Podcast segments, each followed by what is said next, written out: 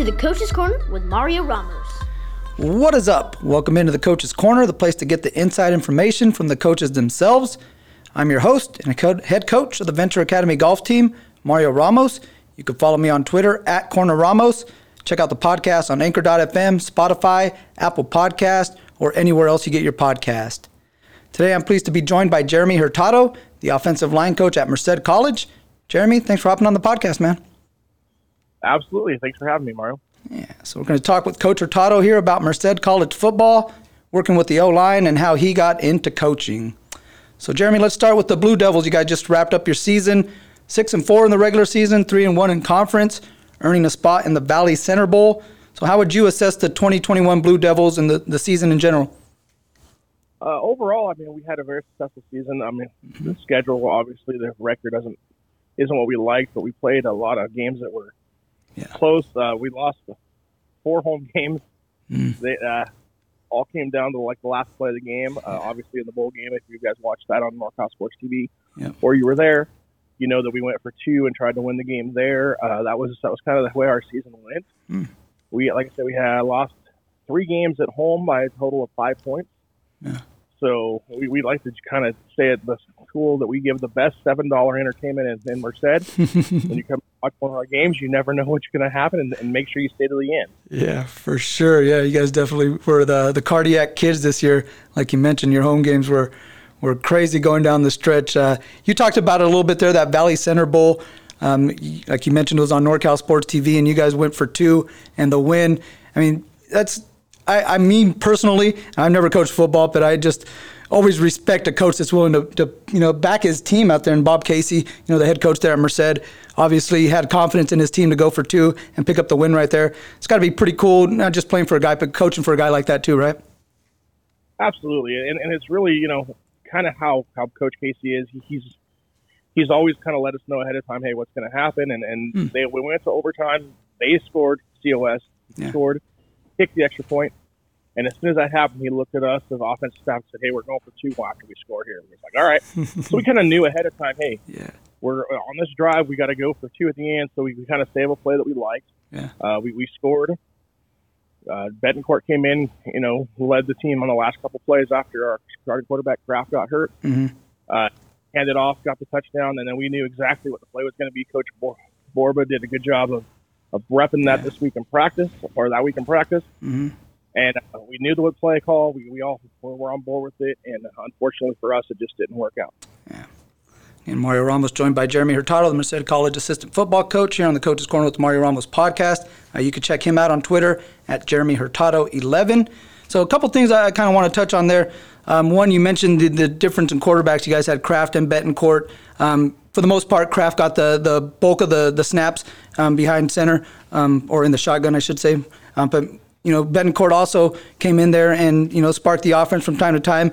As an offensive line coach, did anything change between, you know, when those quarterbacks came in, or was it, you know, business as usual?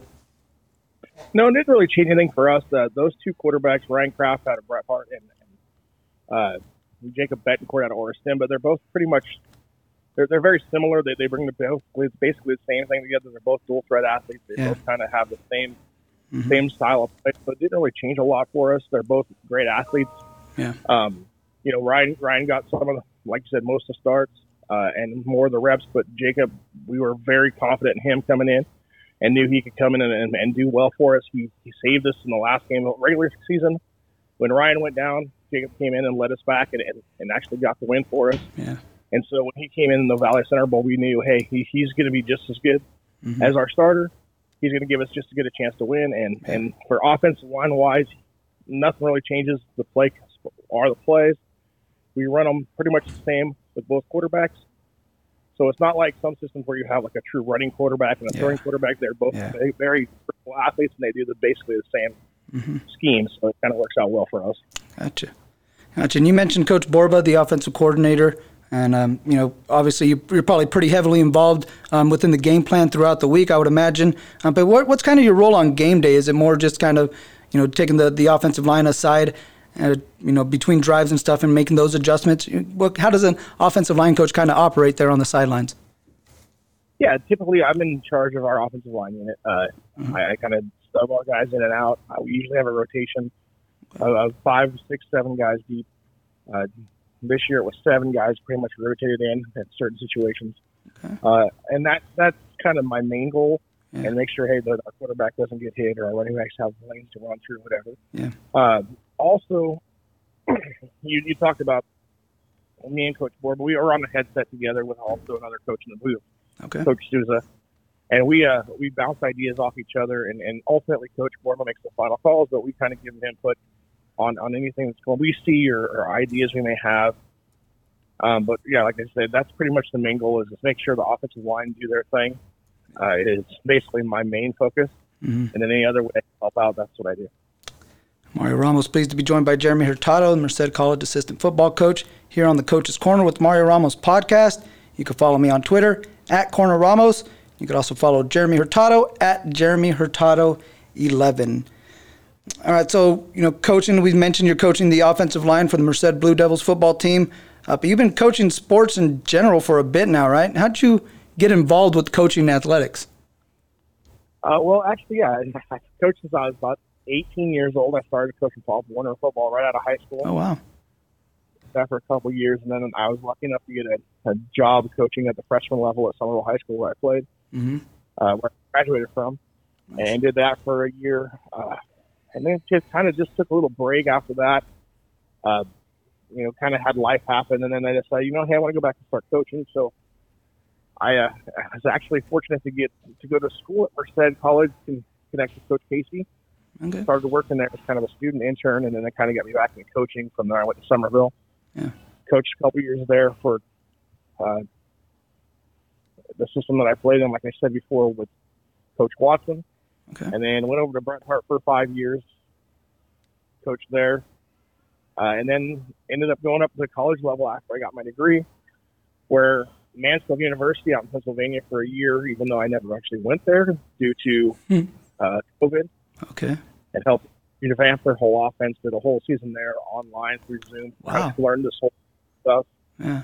Uh, we redesigned the offense. I did a whole year worth of classes and training with the offensive lineman there. And then uh, this year, I was fortunate to know a couple coaches on the staff at Merced, and I said, hey, you know, looking to not go back to Pennsylvania this year. You guys got anything open? Yeah, you know, get with coach was Coach Casey. Yeah. So I talked to him, and I mean, it was pretty much that was it. He's like, "Yeah, I need an offensive line coach. You want to come back and help?" And I said, "Sure." And then that kind of that's how that happened. Nice.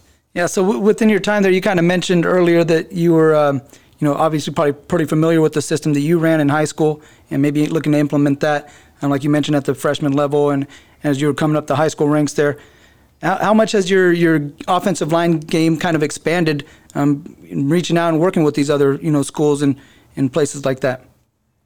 Absolutely. I mean, I uh, it's funny you said that because as a high school player, I didn't play offensive line. I, I kicked. That was it. Okay. I was the kicker for our off our team my senior year. Yeah. I didn't want to do anything else. I wasn't interested in it. And then after that, I kind of got into more football. Uh, I, I kind of connected with one of our football coaches then, and, and he kind of showed, taught me some stuff. And then I became a nice situation where, yeah, you're absolutely really right. Everywhere you go, you learn something new. So, you know, Mhm. the first year, couple years, I learned some stuff. I learned how to use Hudl system. That was a big thing. Hmm. How to break down film. Yeah. And then I went to Harte or in Summerville and learned stuff there. Um, a lot of clinics you go to during the off season, Mhm. major clinics are cheap to go to them and then learn stuff through them. I've uh, been fortunate enough to to meet some college coaches, go hang out with them for a couple of days at their different places Nice. and learn from some former NFL coaches that I've got to hang out with. So it's, it's really been a learning process throughout the journey. I mean, I've been coaching for 16 seasons Wow. from, like I said, Pop Warner all the way up to semi-pro football. hmm So you, you learn everywhere you go, and every season is a different situation. So it's it's really an evolving process. And Mario Ramos here with Jeremy Hurtado. Check him out on Twitter at Jeremy Hurtado11. He's the Merced College offensive line coach. So, you know, we just mentioned that the season just wrapped up. Again, you guys had that Valley Center Bowl. Uh, came up a little bit short, but again, I, I just admire someone who's going to, you know, have that, that kind of intestinal fortitude to go for two at the end. So, nothing definitely to, for the Blue Devils to hang their hat uh, or hang their heads about um, for sure. But we are getting into the off season, and as we approach the off season, um, I, I'd assume you know some of what you're going to do is you know, maybe go back and, and reassess yourself, right? What, what could I do better? What could our uh, O line do a little bit better? Um, but what is your, your, your role as you guys approach um, the offseason there at Merced? Yeah, absolutely. It's funny you said that because tomorrow we actually have a, a, Zoom meeting that we're going to be involved in uh, due to some some electrical issues and construction issues. We're doing it via Zoom, but mm-hmm. uh, we are actually having recruiting meetings every week. We, we have recruiting areas that we recruit. So, like, I have certain high schools that I, I deal with those kids. Okay. And uh, we're constantly watching film, evaluating their film, discussing, yeah. you know, messaging them through Twitter or Instagram or text mm-hmm. messages, mm-hmm. phone calls. And we're out trying to recruit kids to come play for us because one of the interesting situations about JC football is that, you know, you never really know who you're going to have every year. so we had a great offensive line this year, and I expect probably four or five of those guys going to be gone at the end of this year, mm. either due to they're going to you know get a scholarship. I know a couple of guys yeah. have offers places. Uh, one kid's graduate, or he's going to be a, he's a sophomore. He's not going to be coming back because he's out of eligibility. Yeah.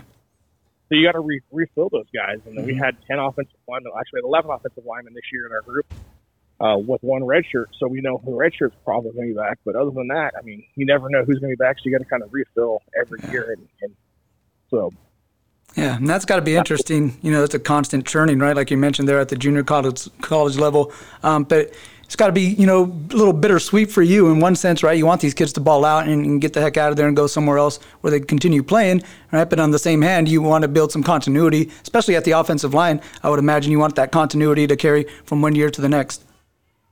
Yeah, and, and you like you said, you, you're really looking forward to these kids. Hey, you know, I hope you go somewhere. I had a conversation this morning with a kid, and he was asking yeah. me, you know, hey, what do you best opportunity that I have? And I said, you know, I think it's great. He's a freshman. He's played the season for us. He's going to get a chance to go somewhere, and I think that's amazing for him. Mm-hmm. Uh, I told him, I said, you know, just make sure that's the right opportunity for you. Don't just grab the first opportunity that comes along and, and mm-hmm. say, hey, I'm out. Yeah. But at the same time, if it's an opportunity that works for you and your family and your financial situation, mm-hmm. absolutely, I want you to go for it. Yeah.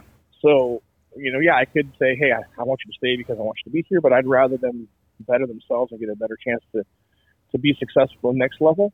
Mm-hmm. So it, that's really what it's for. Is if we're coaching, we always want to have our kids do better at the next level. So, you know, it's easy for me to say, hey, go go get that opportunity if you have it available to you. Yeah, man. One more thing I want to touch on here, just uh, you know, talking football, you mentioned coaching Pop Warner High School, um, even semi-pro ball. You're here now, at, currently at the junior college level. Um, I had the opportunity to call some games um, for NorCal Sports TV. Actually, got to do one of your guys' games earlier this year. Um, but I've just been impressed across the board with junior college football. Uh, the you know the intensity and just the, the skill level at which these guys you know go out there and perform. It, it's it's pretty quality football, man. Absolutely. I mean, especially it's it's going to probably end up getting better in the next couple of years too, hmm. because of COVID's actually kind of hurt slash helped the JC football level. Okay. Because you got to think about all these Division One schools have 85 scholarships. So you break that down, that's usually around 20 to 25 per year, right? Uh-huh. Well, if those guys don't leave, they don't have an open scholarship available to give somebody else coming in. Hmm be in the, the COVID level or situation, they got an extra year level. Still, you got guys that are not leaving. Yeah. So that still is keeping a scholarship away from, say, say incoming freshmen. Well, those freshmen aren't going to, well, some of them aren't going to go and say, hey, I'm going to pay, you know, $35,000, $40,000 to the school X yeah. to be a walk on. Mm-hmm. So then they get, they're just going to kind of bounce, bounce, bounce, and all of a sudden they end up coming to the JC level and say, hey, I am a great football player. Yeah. I should be playing in Division One, 2 mm-hmm. three school, mm-hmm. but there's just no room for me right now. Yeah. And so they end up coming to the JC.